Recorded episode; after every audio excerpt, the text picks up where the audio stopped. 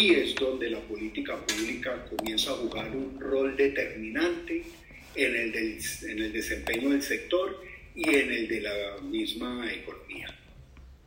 Por ejemplo, Colombia se destaca por tener uno de los índices de motorización más bajos en la región y en el mundo.